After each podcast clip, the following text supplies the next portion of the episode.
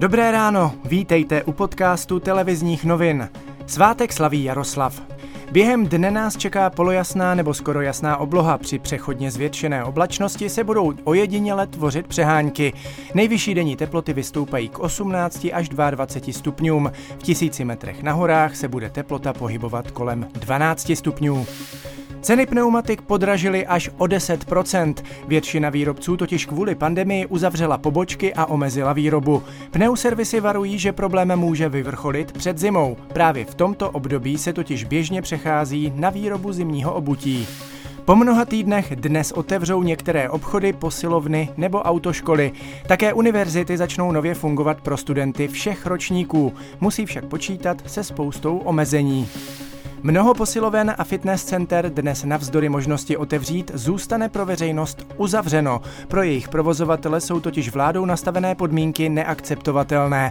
Například povinné nošení roušek při cvičení totiž sebou podle expertů nese riziko hypoxie a dalších zdravotních komplikací.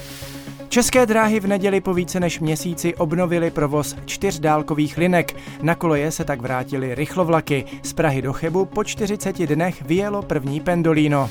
Ceny testů pro pendlery se v jednotlivých krajích liší.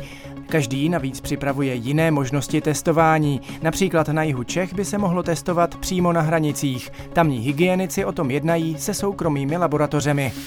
Cena čerstvé zeleniny je u nás na rekordní úrovni. Farmáři se totiž kvůli omezení pohybu osob potýkají s nedostatkem sezónních pracovníků. Pole tak nemá kdo obdělávat.